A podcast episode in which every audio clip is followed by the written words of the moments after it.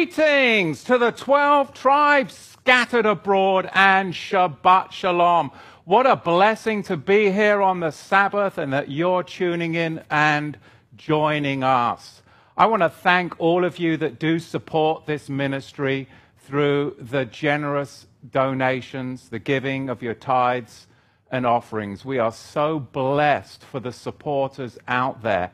And so many of you lately have been writing me letters in the snail mail, in the post. And I can't tell you how encouraging it is for me to go to the P.O. box and pick up those letters and your visions, your dreams, and sometimes I'm even in your dreams. Are you sure they're not nightmares? But anyway, it's encouraging that the confirmation that many of you are getting in dreams and visions about the message that has been coming out of Torah to the tribes. Thank you. It, it gives me just a reassurance that uh, I'm not balmy, that I'm not seeing just everything through my own eyes, but this is something that Yahweh is revealing to his saints in these, these troublesome times, to be quite honest. So I want to thank you, those of you that have written in over the past few months. It really it really encourages me and um, means a tremendous, a tremendous amount.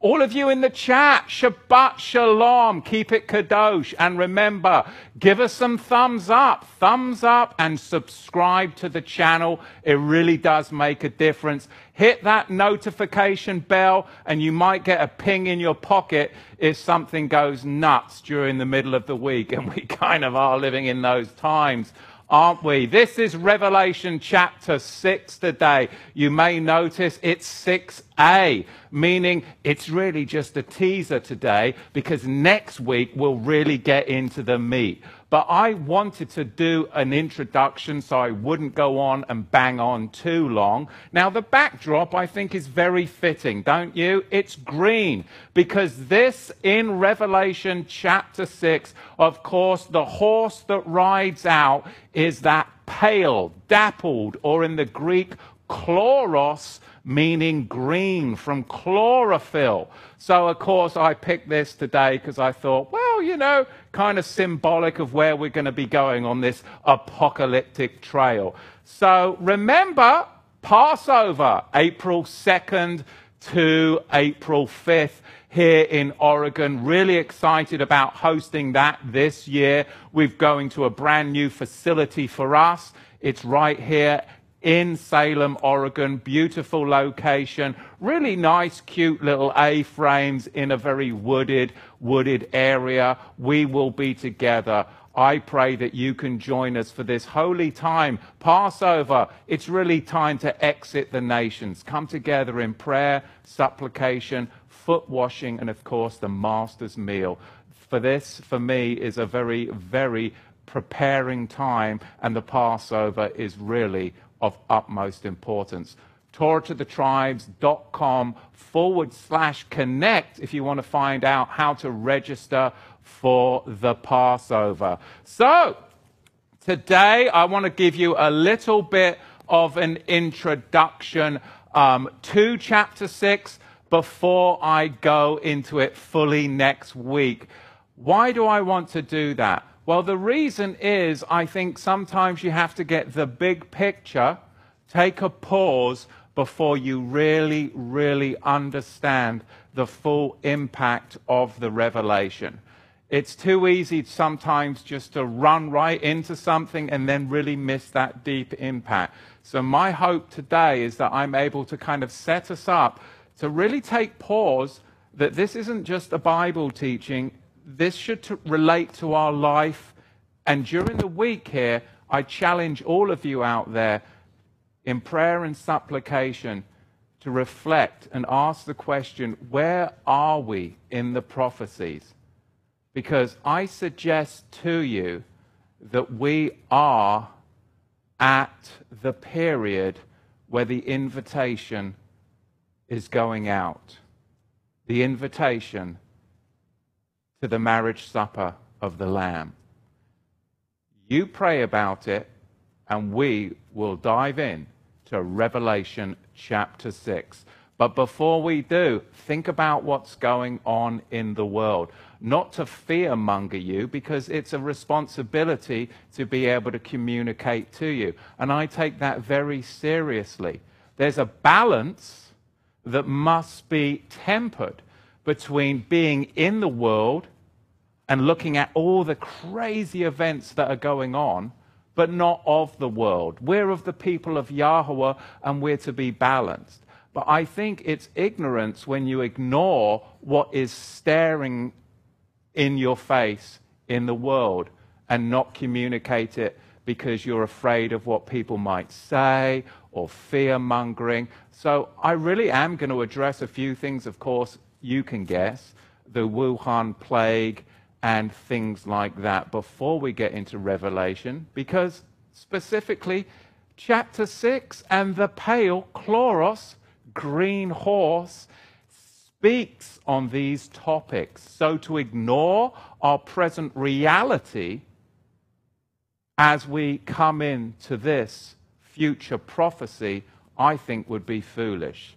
So let's look at a little about what's going on in the world today and think about it as we dive into chapter 6 because you know, there's this, um, many of these restaurants you'll go to, and you, they'll, they'll have this little slogan, you know, it's farm to table, farm to table. Well, the Chinese, they don't believe that. They believe more about the fact that what you've got in China, the reality of it is, talking about this Wuhan plague, it's trash to, trash to table, trash to table. What do I mean?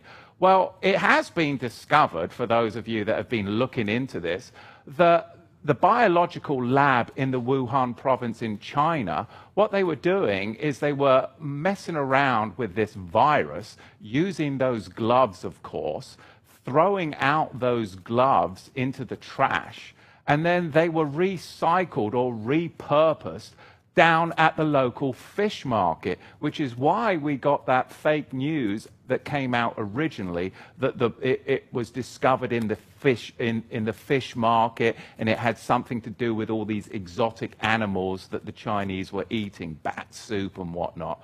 Well, the rea- reality of it is is it, you can track it back to the discarding of these vinyl or gloves they were using in the biohazard labs. All that to say this it is spreading a lot worse than what is being told to us through the news. How do we know this? Because there are various, various information sites now because of social media. Many of us have been able to talk with one another through those platforms and verify and validate this information. And it is very pressing. Try and buy an N100 mask, for instance. They're all sold out. Well, last time I looked, they were. Because people are starting to realize that there's a lot of disinformation going on out there. And Revelation chapter 6 speaks to us about what will be happening in the last days. So, whether it's the manufactured plagues from the Wuhan province, these disposable gloves, you know, trash to table, ending up in the fish market. In Revelation chapter 6, verse 7, it says, Behold, a pale green or plagued horse, and his name that sat upon him was Death, and hell followed with him. And power was given unto them over the fourth part of the earth. Now, many people, whether it's been some of these um, professors at um, the universities, in the labs there, the, the um, physicists, I should say, have made huge predict predictions and projections on just how devastating this, what was called the coronavirus, now they've renamed it, I, I forget what they call it this week, but what was called the coronavirus, just how devastating it could be. We're told here that it's a fourth part of the earth. Does that, is that a part of what's going on today? It's certainly possible. We're in such early stages. But to be ignorant of this, I think, is our own downfall and our own folly. It goes on to say, and power was given unto them over a fourth part of the earth to kill with the sword, to kill with hunger, and with death, and with the beasts of the earth. The question that I have is what happened to hundreds upon hundreds of thousands of people in China that have disappeared over the last six weeks? Just disappeared.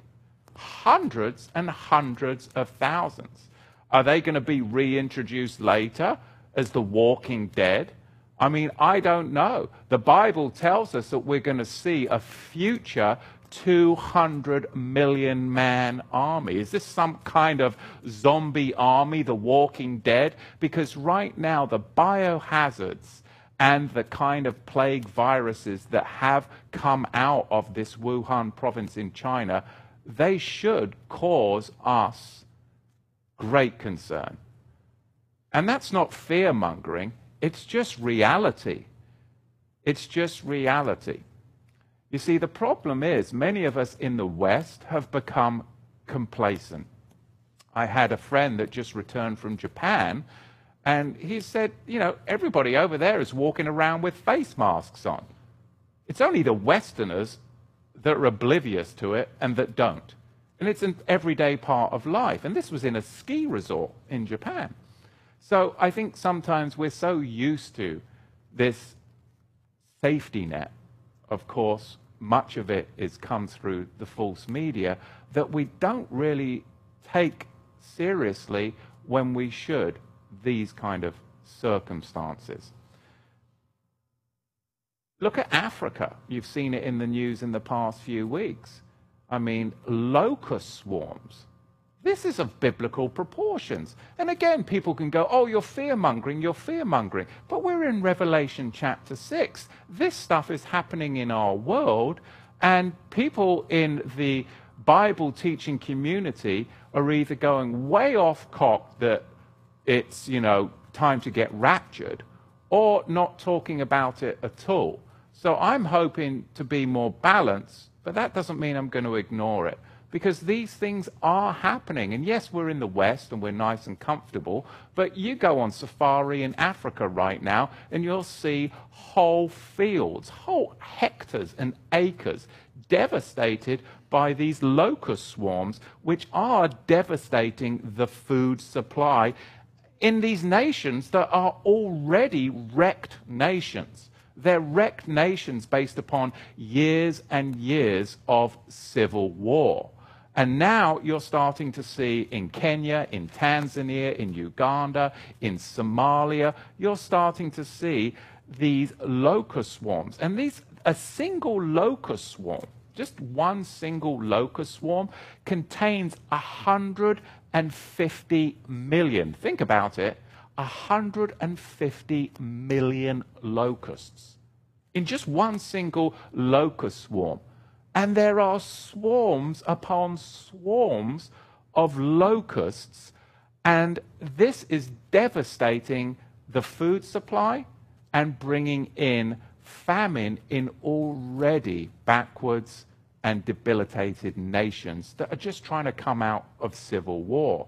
And where do these locust swarms come from? They blow in from the east. Of course, these are locust swarms that are originating in the Arabian Peninsula. And this is, I believe, first you see it in the natural, and then you'll see it in the supernatural I believe that this is just the forerunner warning us of the future spiritual slave locust armies that are going to be manifest in these last days. What do I mean? The Bible tells us, just as with this locust swarm, that the devastation will start in the Arabian Peninsula, in the east, and it will blow westward. And this is the forerunner to the prophecies that are being unraveled here in Revelation chapter 6. Ezekiel in the 17th chapter and the 10th verse, it is written, Yea, behold, being planted, shall it prosper? Shall it not utterly wither when the east wind toucheth it? It shall wither in the furrows where it grow. Now, in Ezekiel 19, verse 12, it says, But she was plucked up in fury. She was cast down to the ground, and the east wind dried up her fruit. Now, if you were living in one of those nations in Africa that I just mentioned, Tanzania, Kenya, Somalia, and you were a Bible believer, and there still are a few Bible believers in those nations that have survived the Mohammedan onslaught, then you would be paying very much attention to this. Specifically, as these locust swarms are blowing in from the east, blowing westward, drying up her fruit. Her strong rods were broken and wither, and then the fire consumed them. And later on, like I said, I believe we're going to see slave locust armies, meaning hordes of the Islamicists or the Mohammedans, of course, pushing westward from an eastern origin, Mecca, Saudi Arabia, or again, this Arabian Peninsula. So, first in the natural, you're seeing the locusts in Africa because it is a warning for what's going to come in the spiritual. And you have to understand that these Mohammedans are demonically inspired spiritually because they serve another king. And the king that they serve is called Abaddon, the destroyer, which is the 99th name of Allah. So, this is preparation for the green chloros, dappled horse, that green horse that we're going to be digging into more next week. Today is an invitation through the scriptures by the Holy Spirit for us to come into the place of safety. The marriage supper of the Lamb. Ezekiel chapter 25 and the fourth verse, it is written, Behold, therefore, I will deliver thee to men of the east for a possession.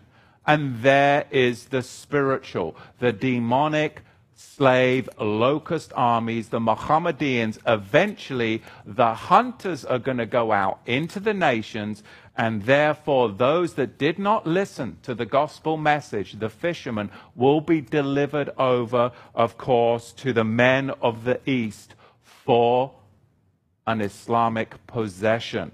Jeremiah in the 18th chapter and the 17th verse, it says, I will scatter them as with an east wind before the enemy. I will show them the back and not the face. That's a terrifying thing. And I see that more and more with the young people. That they have been shown the back of Yahweh and not the face. They do not know him. They haven't been taught in multiple generations. We're seeing a whole generation of children now that have been raised up where not even their grandparents were taught about Yahweh. It's a multi generational spiritual poverty where they have seen the back of Yahweh and not the face. It is, of course, affected by our government re education camps. And it is a devastation to the young community in which I'm a part of each and every workday. So, this is a time for soberness. It's a time of preparation. There's no better time to be in the book of Revelation. In Isaiah, in the 46th chapter and the 11th verse, calling a ravenous bird from the east, the man that executeth my counsel from the far country. Yea, I have spoken it. I will also bring it to pass. I have purposed it and I will do it. You see, this locust invasion that we are seeing in the news from the east is a natural phenomena that is supposed to awaken us to the biblical prophecies that there is going to be a spiritual phenomena of judgment that the Bible prophecies tell us is coming from the east.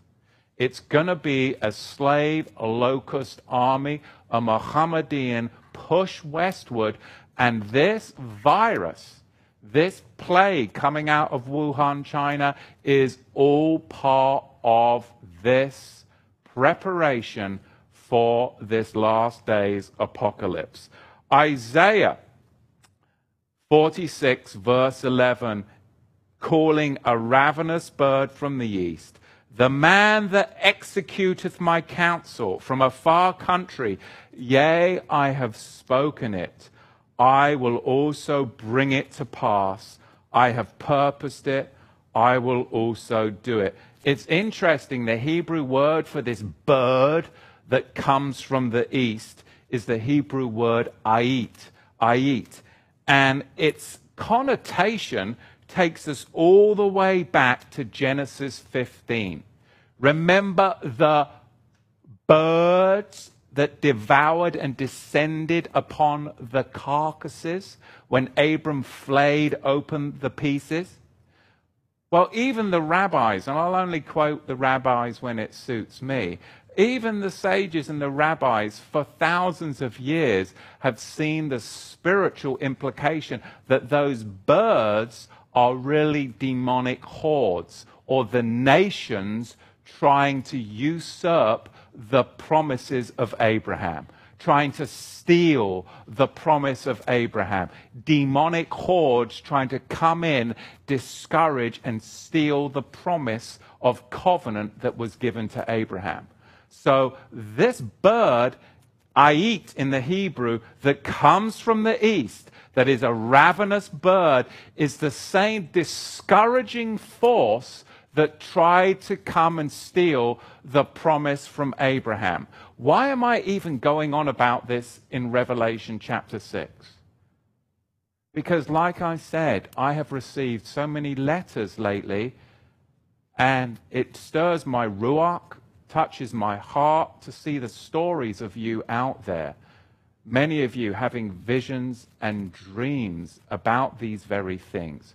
Many of you confirming the messages that have come out of Torah to the tribes, but also many of you that are being discouraged and having doubts and then hearing a message coming out of from this ministry and then being encouraged that you're not alone thinking and understanding the Bible prophecies the way that I'm understanding, that you're understanding, that it's okay just because you're not going along with the status quo. It's okay for us to believe and to be firm and strong in our belief that we're in the world, but we're not of the world, but we must pay attention. But we're not to view things the way the worldly people do because they accept it all. They go along with whatever the news is saying. They go along with what their neighbor is saying. Oh, it's okay. But we shouldn't. We should be prepared because that's what the Bible tells us to do. Prepare and make way because the King of Kings is restoring his people back to the covenant. As these birds try to descend upon Abraham, they're trying to descend upon you and discourage you from pursuing the Melchizedek covenant message because this message connects in with the marriage supper of the Lamb. It's the invitation. The invitation to the marriage supper of the Lamb is what the Melchizedek King of Kings has sent out. We have apprehended it. And the ministry here is speaking that out so that you guys can apprehend it too, because Yahweh wants us to come into a place of safety because of the unveiling that is about to happen with the green Chloros horse as it rides out to the nations. That's the message, and this is the preparation. Isaiah in the 27th chapter and the 8th verse. In measure, when it shooteth forth, thou wilt debate with it. He stayeth his rough wind in the day of the east wind. By this, therefore, shall the iniquity of Jacob be purged. Waking up to the east wind that is blowing westward wakes you up from your lukewarmness. It woke me up from my lukewarmness. I sat in Calvary Chapel Church 15 or 20 years ago when a Mohammedan who converted to Christianity came in and spoke to the whole church.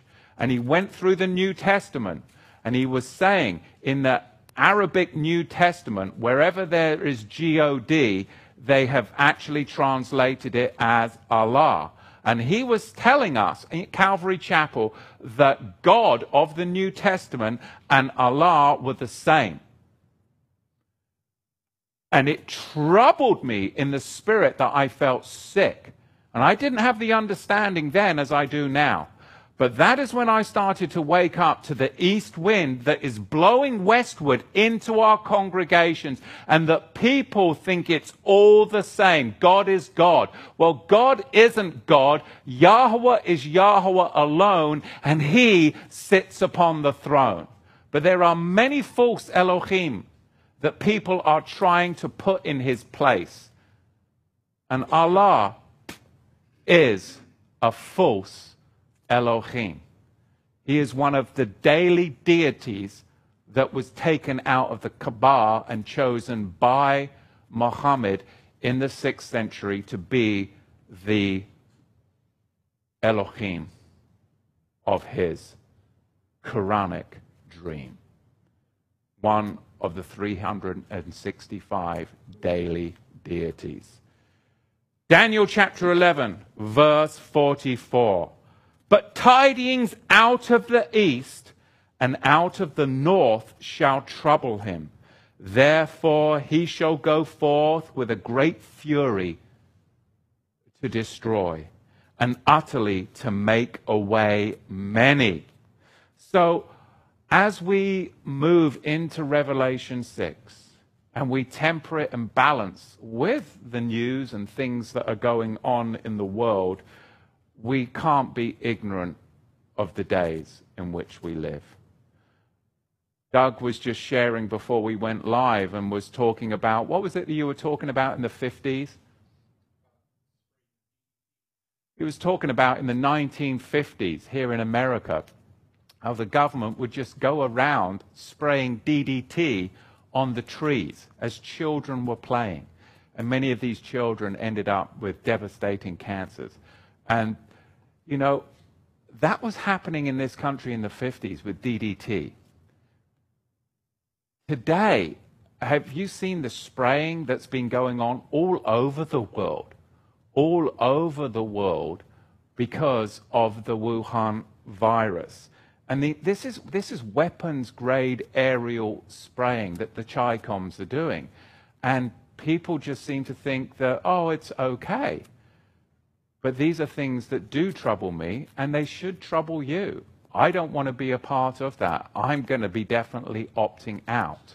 And people need to stand up for our rights and our protections because these are all methods that are being employed in these last days because this is the time, Revelation chapter 6, of the apocalyptic equestrians.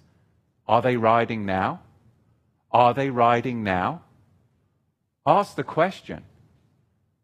Ask the question. Diseases like this virus, I believe, are about to get a lot worse a lot worse, spreading like medieval pandemics and killing possibly millions and millions of people. Whether or not it's this specific outbreak from the Wuhan province in China, we don't know. But the prophecy is sure that it will happen. So this is our opportunity to prepare regardless of the time because Yahweh is outside of time. It's about preparing spiritually and physically, emotionally in this day and age. Last week, I spoke about FEMA camps in specific FEMA regions 9 and 10. FEMA region 9 is the California area, and FEMA Region 10 is our region here in Oregon, and I believe Washington and parts of Idaho. I spoke about FEMA regions last week, 9 and 10. Um, we now have confirmed, just since last week, we now have confirmed quarantine camps in both of those regions. Confirmed. Last week I spoke about it. A bunch of people trolling online. Oh, Torah to the tribes, all about fear. And now, a week later, confirmed there are FEMA quarantine camps, um, excuse me, quarantine camps in FEMA Region 9 and 10, and in nine other regions across the nations. That's for sure. That's not propaganda. That's for sure. These are now in the United States, in the FEMA regions. And this is something that I think that you need to be very, very aware of when you're traveling by air, train, or ship. Pause. I think if you're coming and you're flying internally within the United States, you'll be fine. But as far as going outside, I would be very cautious, specifically if you're going over to Australia, Japan, Southeast Asia, those times of origins. I'd even question Hawaii at this point. And I'd be very concerned if you're in um, north of the border, Vancouver, Canada, because of course there's a huge, huge influx of Chinese coming there. But, you know, don't worry, we've got it all under control. We're only, we can handle the near 3 million Chinese tourists that are going to be descending upon America in the next several months. Yeah, that's the projection. 3 million. Chinese tourists are going to be descending upon these United States within the next several months. In London, within the next two months, they're expecting 150,000 just in the city of London within the next two months. 150,000 Chinese tourists. So, how they're going to contain this, eh, you know, I have no idea. I don't think they can. I really don't. But anyway, these are things that we should pay attention to. I'm walking to work five days a week and I'm stepping over needles, human feces, and homelessness in Salem, Oregon. This is FEMA Region 10 that we're broadcasting to. And the city councils in FEMA Regions 9 and 10 have actually been in discussions with FEMA, and I, I spoke about this just recently, on how to proceed after their sweeping failures on the homeless crisis on the West Coast in FEMA Regions 9 and 10 because the homeless crisis is growing in these two FEMA regions. And the whole area, downtown Salem, it is awash with drugs, human feces, and criminal mischief. That it's very dangerous walking to and fro, especially in the dark hours of the early morning when I often go back into the alleys and deal with the trash and clean up of my business, and at late at night. And I, I'm, I'm not one to be fearful, but I would be if, you know, I couldn't defend myself and some people can't, you know? It's a very, very troubling thing. And I've been in this town for many, many years. My wife grew up here. It's, it's changed. The landscape has changed dramatically. So at this point, I think in Revelation chapter 6, It's all about progressive revelation. Because Yahweh doesn't want us to be afraid. That's not the purpose of me giving this introduction. But also, he wants us to be prepared because it is the spirit and mind of Yahweh that has been offered to man in various times and various ages. But today is the day where Yahweh truly is offering that to us. If we have an ear to hear, he is offering that to us. In Hebrews chapter 1, I love this, and verse 1, it says this Yahweh, who at sundry times and in diverse manners spake in times past unto the fathers by the prophets. But he has in these last days, are we living in the last days? Even back at the writing of the book of Hebrews, they believed they were living in the last days. Why? Because the great prophecy of the Messiah and the ratification of the new covenant had taken place. It was the consummation of history when it comes to salvation and redemption. So everything from that point forward really is the last days, if you will. They said, has in these last days not been spoken to them back there yonder, but been spoken to unto us. How much more now, 2,000 years later, that Yahweh is revealing his spirit and his mind to his people in these last days, which is what I have been shown through the letters that many of you have written me, which is so encouraging. So encouraging. He has spoken in these last days unto us by his Son, whom he hath appointed heir of all things, by whom also he has made the worlds. So we've got the hills and the valleys, the hills and the valleys of life. And right now, you can look out there in the world and you can go, it's a valley. It's a valley. It seems so disheartening, so discouraging. But I tell you what, if you're in the Melchizedek priesthood and you understand where we're at today in the salvific period that Yahusha has us in, we're not in a valley. We're actually on the peak that we're to be encouraged. And I know I started off with this heavy, heavy, oh, woe is the world. But there is an encouragement coming to you today before we jump into Revelation chapter 6. Because I believe the, the peaks, the hills of the mind and spirit of Yahweh are actually being offered to us today. Because Abraham, Isaac, Jacob, Moshe, they were peaks, weren't they? They were peaks in times of valleys, but the utmost peak was the book of the covenant. That was the real peak. They were in the valley of slavery for 210 years. And they came out of that valley of slavery and they were given a peak. They were in a valley of slavery when there were locust swarms, there were plagues, there were judgments. The whole world, Egypt, was being judged.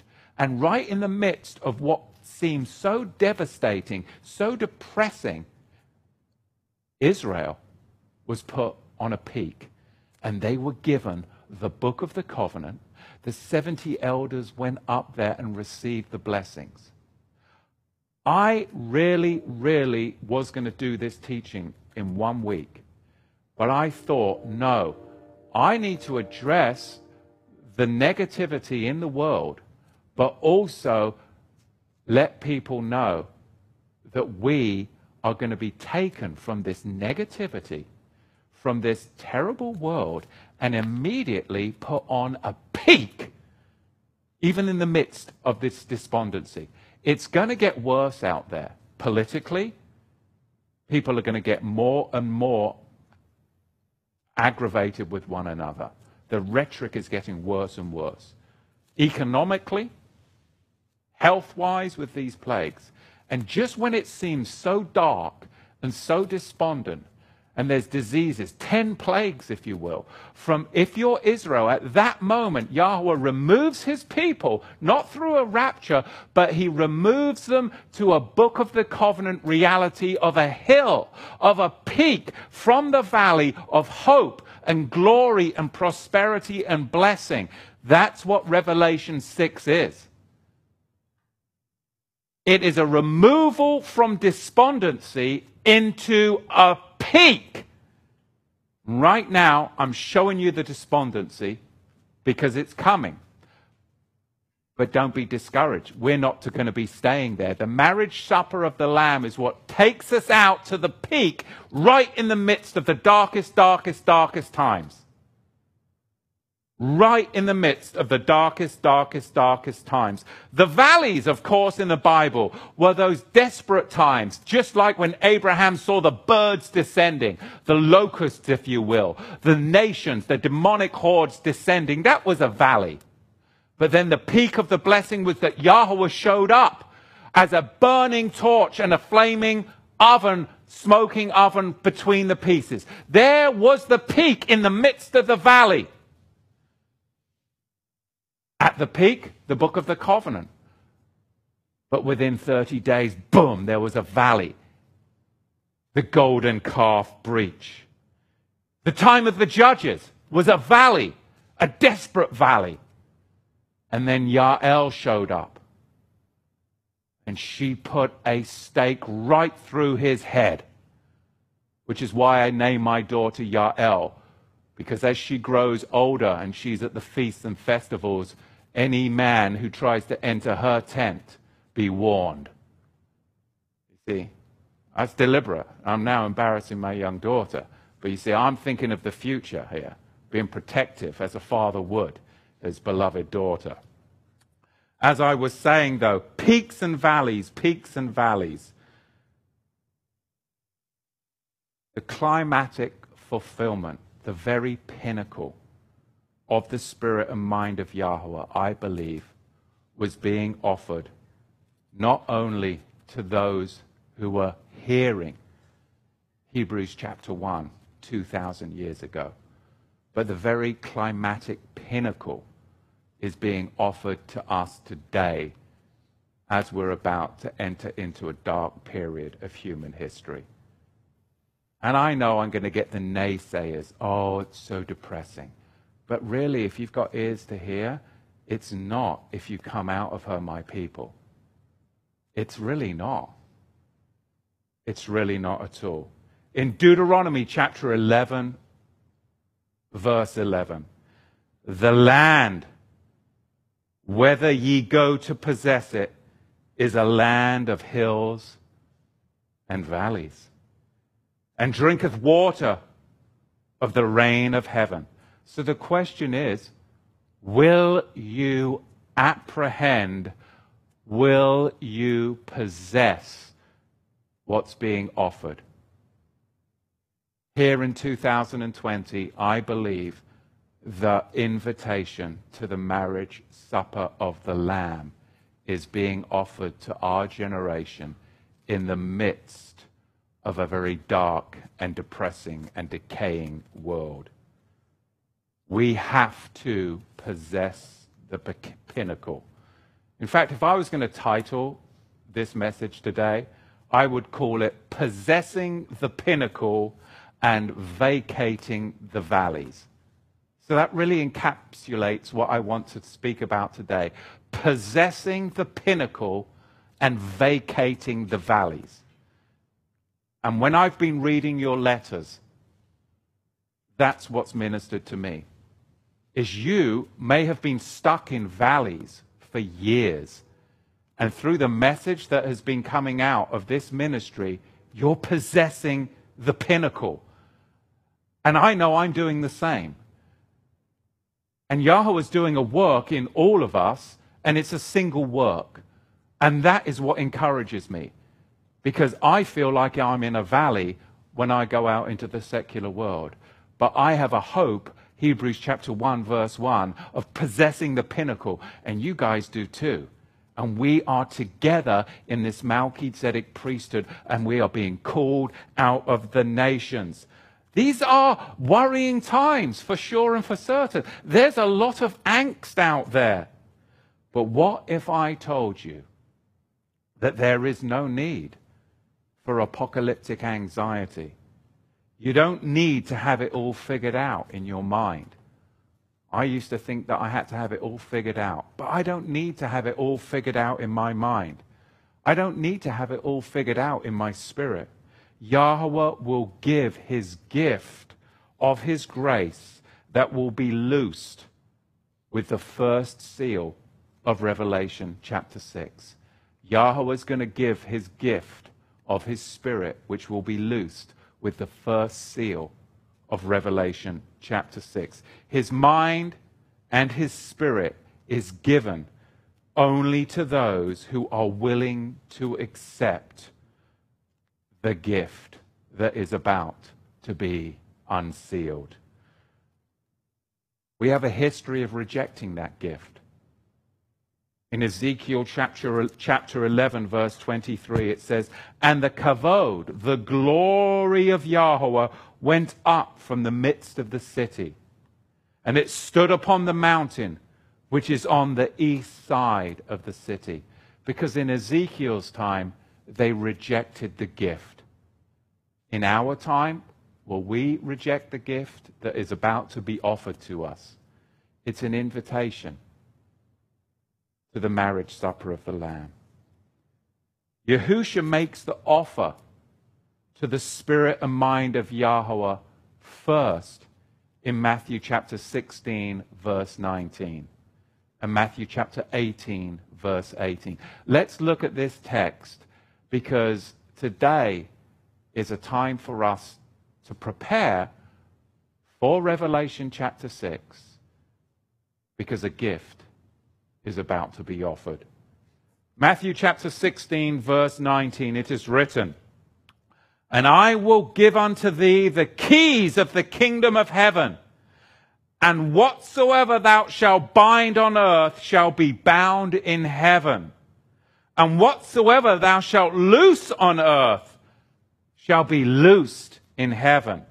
And in Matthew chapter 18, verse 18, it says, Verily I say unto you, Whatsoever ye shall bind on earth shall be bound in heaven, and whatsoever ye shall loose on earth shall be loosed in heaven. Parallel texts. Now, here's the key to the seals. Here's the key to the seals. No, I, I, I mean it literally. I mean, we just read it. The keys loose or bind the seven seals. The keys loose or bind the seven seals. It's about being able to lock or unlock the seven seals. But this offer, now those of you that are switched off are going to miss this. I pray you're not.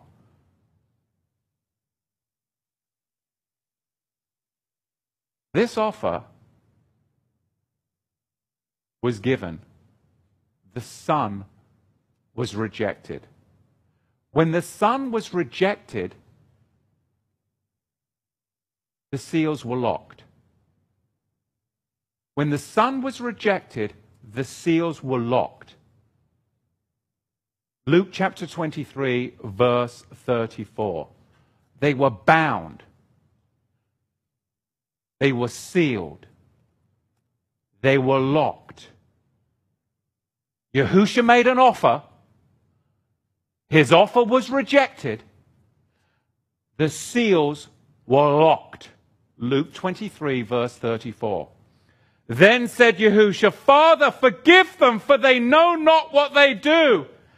And they parted his raiment and they cast lots. Now, Daniel the prophet, he foreknew this prophetic outcome. In Daniel chapter 9, verse 24, and chapter 12, verse 4, it says, Seal up the vision. Seal up the vision and the prophecy and to anoint the most holy. Chapter 12, verse 4. But thou, O Daniel, shut up the words and seal the scroll, seal the book even to the end of the time. So Daniel knew that they would reject the Son, which would then entail the Son locking up the seals. The seals are locked up until the time of the end when a particular people who apprehend, they come out of the valleys, they come to the pinnacle in a time of locust invasions, in a time of plagues, just like it was in Egypt, it seems so dark, it seems so depressing. Just as those 10 plagues were coming on Egypt of locust, plagues, disease, and pestilence, when everything seems as dark and depressing and morbid as possible, the world seems to be going to hell in a handbasket and everyone's depressed. And this is a depressing message. Just right then, Yahweh will, through his outstretched arm at the Passover, deliver his people out of the world, take them from the valley of despondency to a pinnacle through the Melchizedek revelation. And they then, at that marriage supper, Remember the 70 elders went up the mountain and they broke bread, they feasted with Yahweh, and they had that supper. There will be another supper, and the keys to the seals will unleash the vision of the last days. We are at that time of coming out of Egypt, the waters parting, and we're about to apprehend the seal because it's about to be unlocked. That's what Revelation chapter 6 is all about. Look what happens next in the prophecies of this loosing and binding of the revelation. Luke chapter 23, verse 34.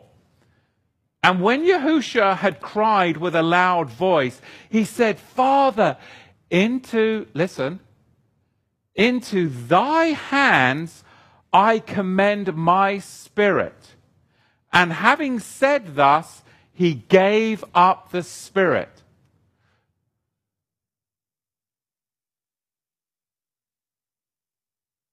Did you catch the connection between Luke chapter 23, verse 34, where Yahusha offers it, then in Daniel 9:24 and Daniel 12 verse 4, he prophesied it. And here we see that Yahusha puts it in his father's hands, meaning the spirit which Yahusha offered was rejected. The spirit that Yahusha offered was commended into the hands of the Father. Which leads us to 1 Peter chapter 1 verse 5. It says thus, who are kept by the power of Yahweh through faith unto salvation, ready to be revealed in the last time. Something that the Son offered that was rejected, that was prophesied by Daniel, has actually been commended into the hands of the Father, and the Father is keeping it until when it's going to be offered in the last days and revealed to a special set of saints. It is salvation from eternal destruction we know comes by the Lamb. But you always have to watch out for the big buts. Salvation from the destruction to come upon this world, these diseases, these plagues, these viruses, is to be revealed in the last time through the unsealing of the scroll in Revelation chapter 6. That's why Revelation chapter 6 is so important. We're being kept by the Lamb, I believe, right now. We are being kept by the Lamb unto the salvation that is ready to be revealed in the last time. The question is do you want it desperately enough? Do you want it desperately enough? Because the spirit and mind of Yahweh was rejected again by man, so Yahusha commended it into the hands of the Father. The question is, what is the it? What is in the hands of the Father that he put in the hands of the Father? Revelation chapter 5, verse 1. Last week's teaching tells us what was placed in the hands of the Father. Revelation 5 1. And I saw in the right hand of him that sat on the throne a book, a scroll, if you will, written within and on the backside, sealed with seven seals. That was rejected. It was ratified and sealed by the blood of Yahusha, the new covenant. It was rejected.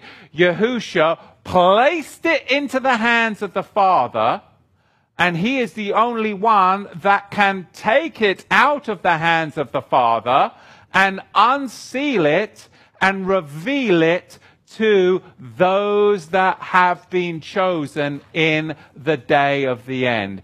And that revelation will take them out of the valleys and place them on the pinnacles. That is where I believe that we are in prophecy.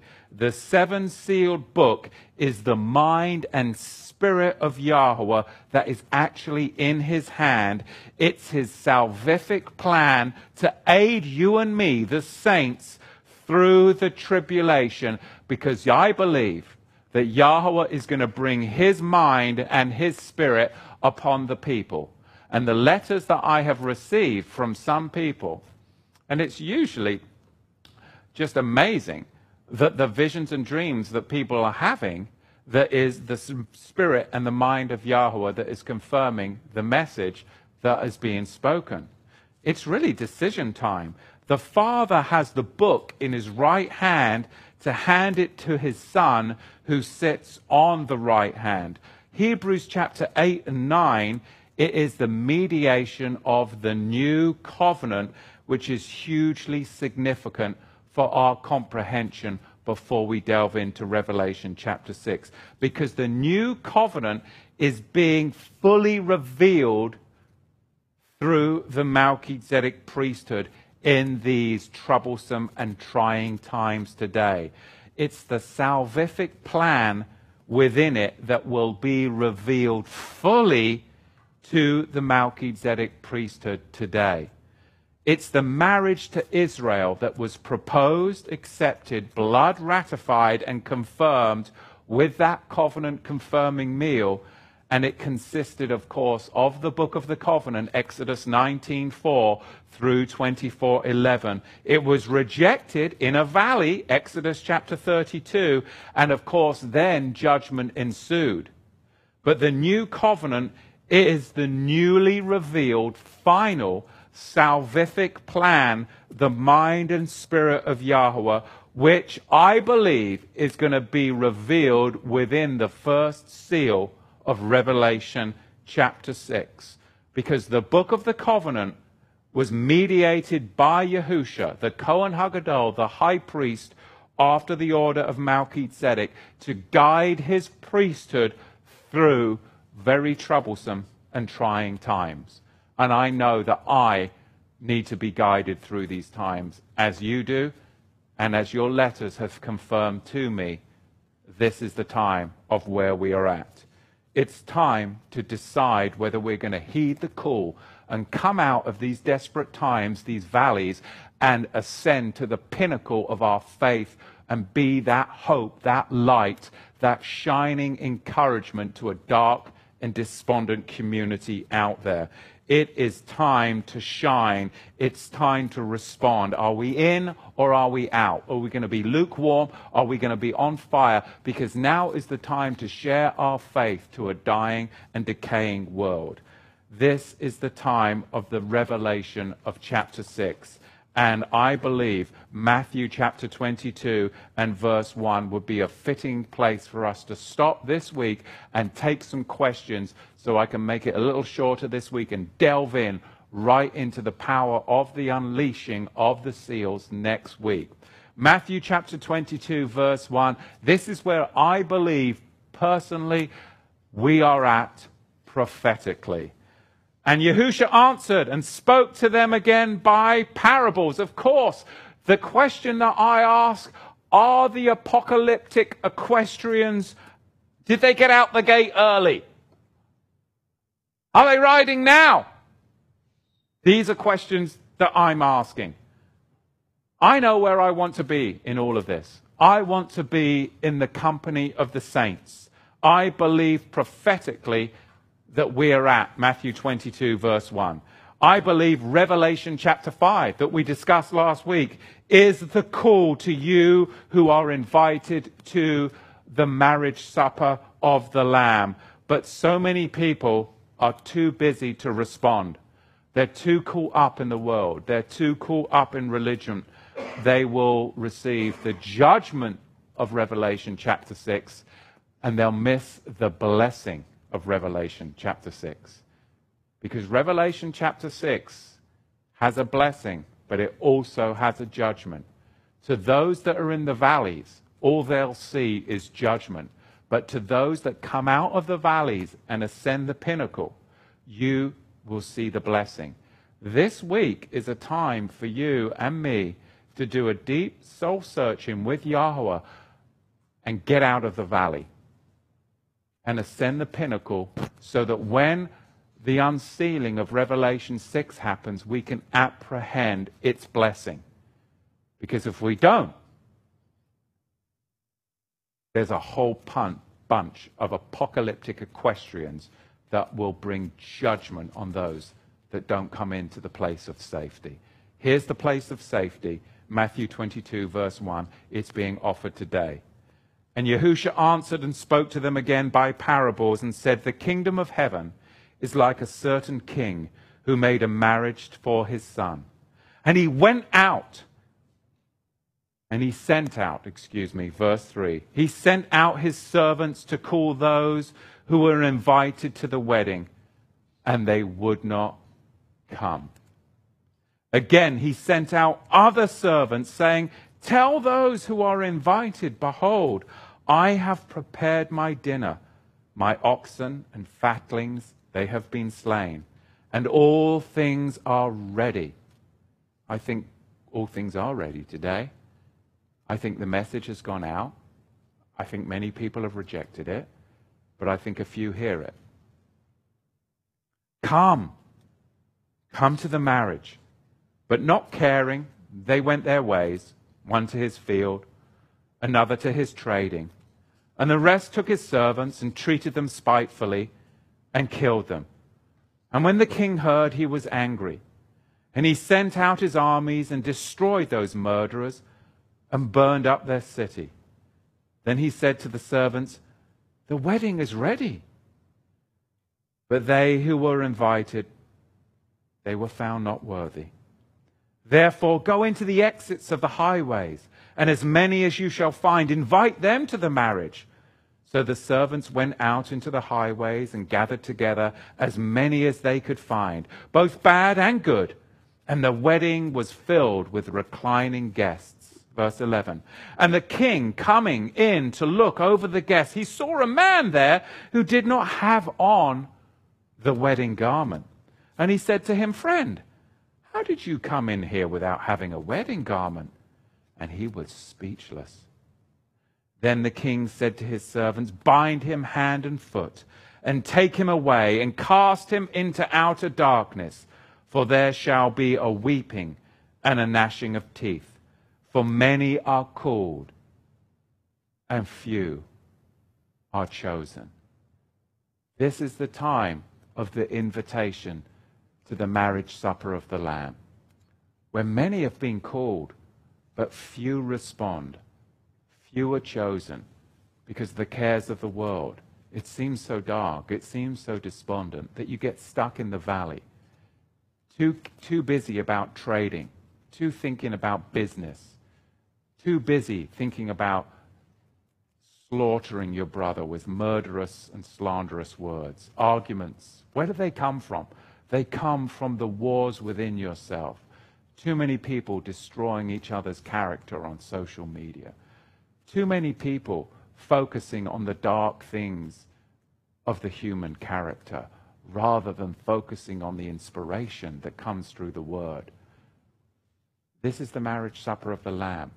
Next week in Revelation chapter 6, there's going to be one blessing and a whole bunch of cursing. What will we apprehend? That's the question.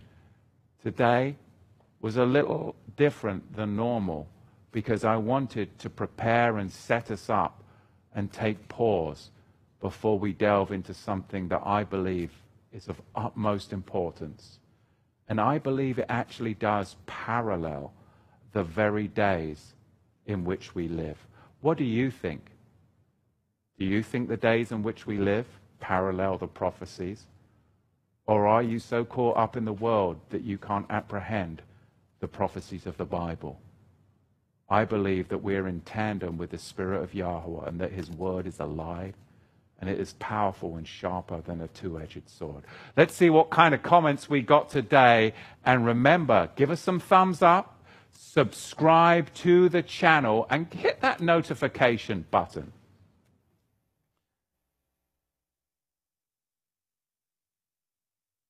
All right, let's see here. Okay. I have a little pause before we delve into the questions here. Keep the chat going.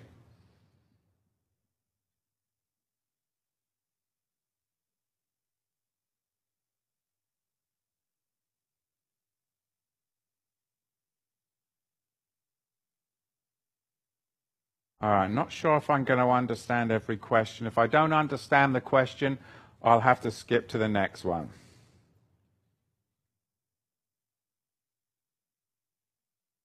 Okay, I don't understand the first question.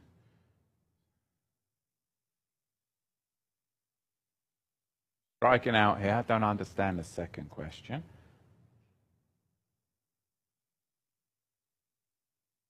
Ah, here's a good question. This question comes from Brian Price. Shabbat Shalom, Brian.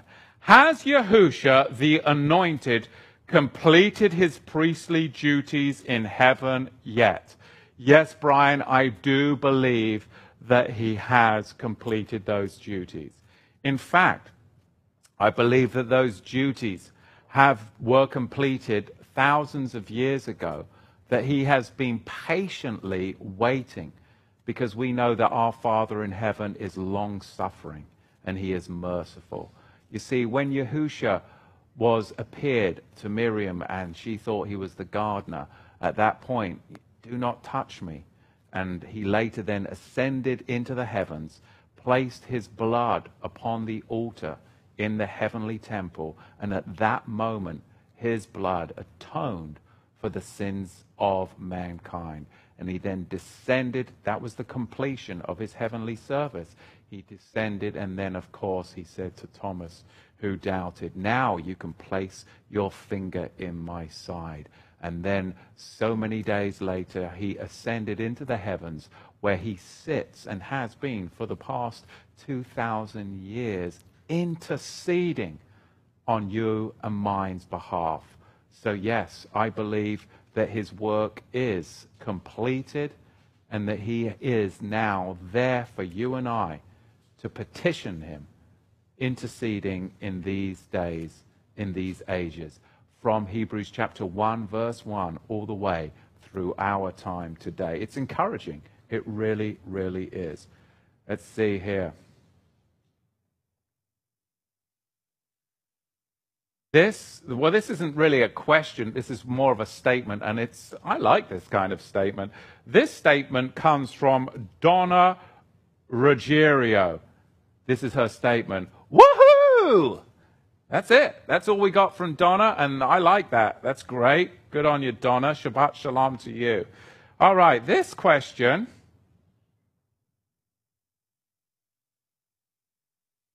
I don't understand right now.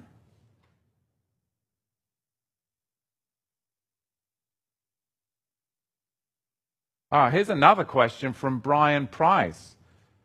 Question What is Yahusha doing right now?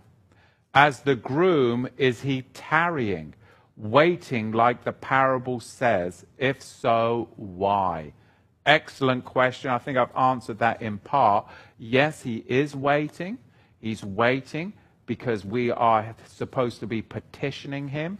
He's supposed to be interceding, mediating for us on our behalf because he is at this time now, through the Holy Spirit, sending out that invitation to the marriage supper of the Lamb, seeking all of those in the hedgerows, those that have been rejected by society but have apprehended him, he is now inviting in to that marriage supper of the Lamb because that is the place of safety for those that are going to go through the tribulation.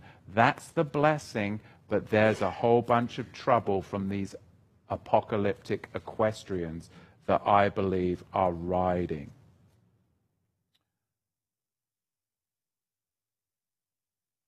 This one is from the Sultan the Sultan. Shabbat Shalom, the Sultan.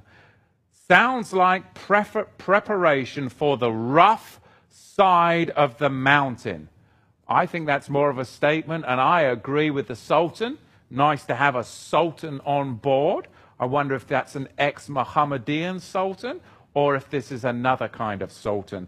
But anyway, good to have the Sultan on board this Sabbath, and a great question. This one is from Thomas Hughes. Shabbat Shalom, Thomas. Question for Matthew, Exodus chapter 32 and the 20th verse. The calf was burned and crushed into powder, and the Israelites were made to drink it. What do you think? No, what do you make of this?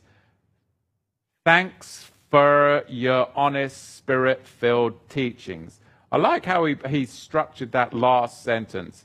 He, he typed out, What do you, as in like one, in one word, what do you make of this? Thanks for your, like he was a pirate, honest, spirit filled teaching. Thomas Hughes, the pirate. I think what that is all about, oh, now they're coming in fast and furious. I think. Um, that's kind of like the judgment that you're going to see in the apocalypse, isn't it? How there's going to be this, this bitter waters again, this bitterness. And of course, that represents the bitter fury of Yahweh's judgment upon a people that just won't come out of Mystery Babylon. They just won't come out. They won't heed the message of the Melchizedek high priest, the Lamb that was slain before the foundation of the world. The lamb that is, unwor- that is worthy, that is worthy to unleash the scrolls, unseal the scrolls. So that's a, that's a good one here. Let's have a see. This is from Sunny Yah Yisrael. So Shabbat Shalom, Sunny Yah Yisrael. What is the valley? Well, the valley is just those desperate times, those times of trying and tribulation. And the trouble is, many people can get sucked into the valley and never ascend out of the valley because they become too despondent by the world and all of the things in the world. It's like the parable of the wheat and the tares, or the parable of the thorns that choke out the faith. And that's the valleys. And oftentimes the world is just one big valley. And you can get caught up in worldliness and the despondency and the hopelessness of the world. That wasn't the purpose of today's message. The purpose of today's message was to address the valley, but prepare us to ascend to the peak. And I pray that next week that we can apprehend that peak. But I wanted to also address the reality of the valley because I think that that has been neglected because of this pre-tribulation doctrine or this Zionist idea of Israel doctrine that people are too far off on either side that there needed to be more balance with the approach to the plagues, the locusts, this Wuhan virus, and then prepare us for where we're at in the days that I believe we are. And let's see what we've got here. This one. Alison Taylor, Shabbat Shalom, Alison. This is a good question. Is it possible that those in the church who believe in the rapture will miss the signs as they believe the church will be gone before the tribulation? Well, definitely. They not only miss the signs, but they'll miss the place of safety, which is the marriage supper of the Lamb. Because once you come into the marriage supper of the Lamb, because you have received the invitation, by the Melchizedek high priest, then you're in a place of safety. But if you're caught up in bickerings and fightings and doctrinal disputes, you're caught up in rapture doctrine, then you won't see the signs. You won't see those things that are right fast approaching. And that's, I believe that we're in that time. I believe that these are warnings to us to take pause to apprehend the spiritual reality of the promises that are being offered today. This isn't a Bible study. This is a reality check. And the signs are all around us. I hope that we really take pause and realize that. And we can apprehend the blessings. So I think that many people will miss the blessings because they're looking for a false hope or they're just caught up in a valley of despondency. Let's have a look and see what else we've got here.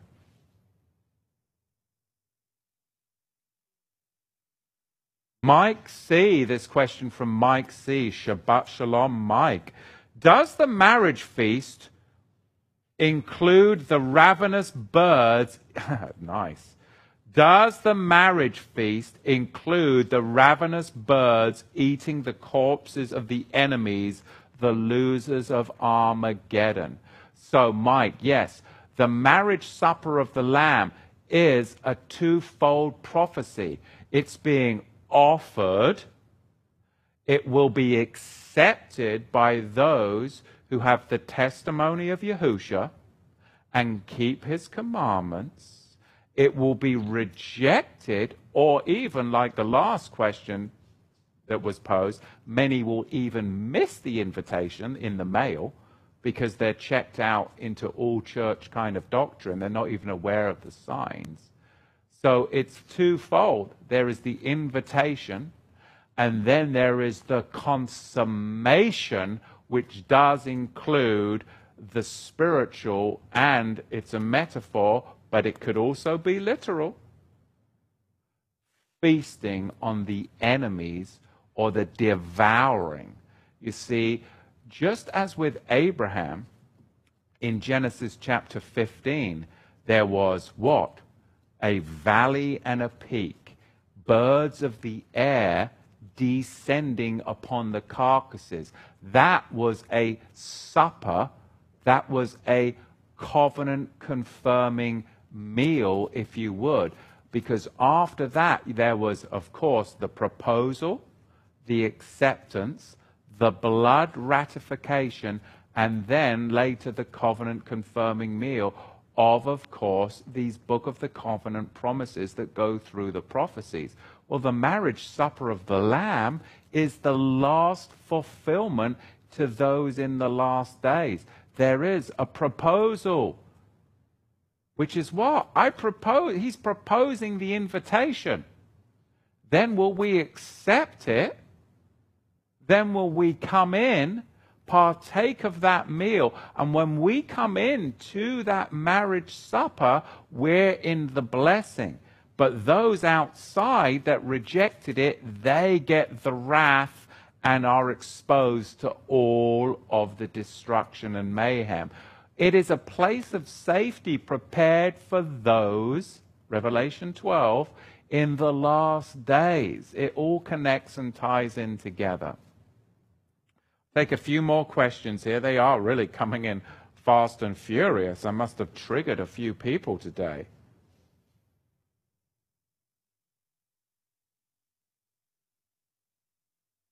This um, user, his username, I'm not sure if I'm pronouncing this right, right? Dulgret Malkizedek. I wonder what that means. What does that mean? What does that mean, Dulgret? D U L L E slash Gret, G R E T. Maybe it's foreign.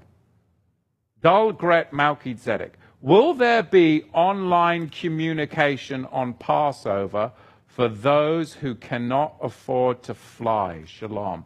Will there?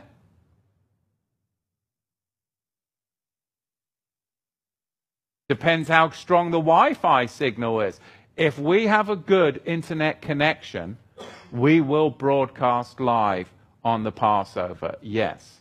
But if not, we'll have to upload later. So it remains to be seen. But we will definitely try.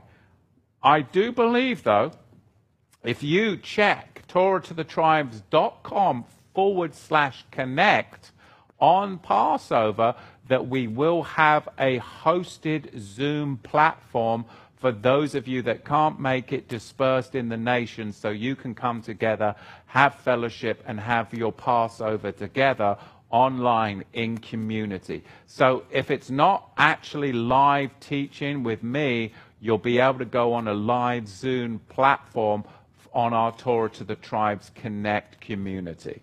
So that's good, isn't it?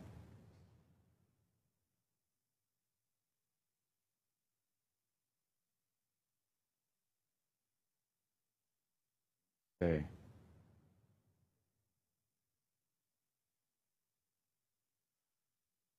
This question is from Much More Truth.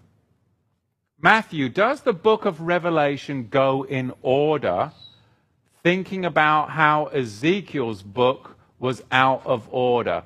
And I think I touched on that um, when, I, when I started the book of Revelation. I believe it's as if um, Yahweh was taking John using this analogy or metaphor as if he was taking John into the orchestra pit. And through the Ruach, through the Spirit, was taking him over to the percussion section and, and showing him all of the instruments in the percussion section. Then taking him over into the key section and showing him all the pianos and all the wonderful key section. Then he was taking him over into the wind section into the wind section and he was showing him this. Then he was taking him up into the horn section and he was showing him this.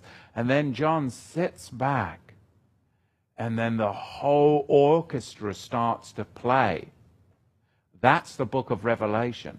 The whole orchestra is playing. But just because he showed him the percussion section first, then the wind section, then the key section, doesn't mean it's going to play in that order. It's an orchestra, it's a vision. It's for us to discern with the days and times in which we live, Hebrews chapter 1, verse 1, to come to the understanding and to have the ears to hear, to see this is the orchestra of Yahweh that's playing in our time. It's not to get bogged down with, oh, well, well he showed me the percussion first. And then it was the key. You, you, you, you miss the beauty of the whole orchestra. It's an apocalyptic vision. It's a vision, and it's for us to apprehend and comprehend it, but we'll never comprehend it through that Greek linear mindset. It is cyclical or revelatory, and that is the beauty of it. You have to be comfortable to go into the obscure. Of course, I went very obscure today, but you have to be comfortable to do that because it is a vision. It is a vision. And I appreciate those obscure letters that you've written to me. I really do. Let's see, I've got a couple more here. a popular question is the, a popular question is so this is coming from Tamara Salerno. Shabbat Shalom, Mario, Joshua, and Tamara. We love you guys, and our prayers are with you all, especially Mario, who has been working so hard and is just a champion for Yahusha in these last days. A popular question is the marriage supper before, after, or during the tribulation. Before. We'll get into that next week. Chapter 6. And.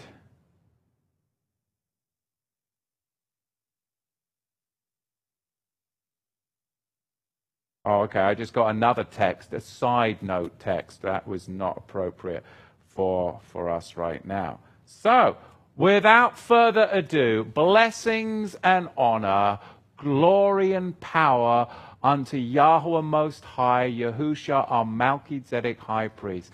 Thank you all for tuning in. Shabbat Shalom. Remember, give us some thumbs up on the video. Subscribe to the channel. All of you guys in the chat, hit the subscription right now if you're not. It really does make a difference. Keep the letters coming. The snail mail really encourages me. And let's prepare for next week, Revelation chapter 6. Pray for the message pray for one another. And remember, TorahToTheTribes.com forward slash connect. Register for the Passover, April 2nd through April 5th. We hope to see you then. Shabbat Shalom.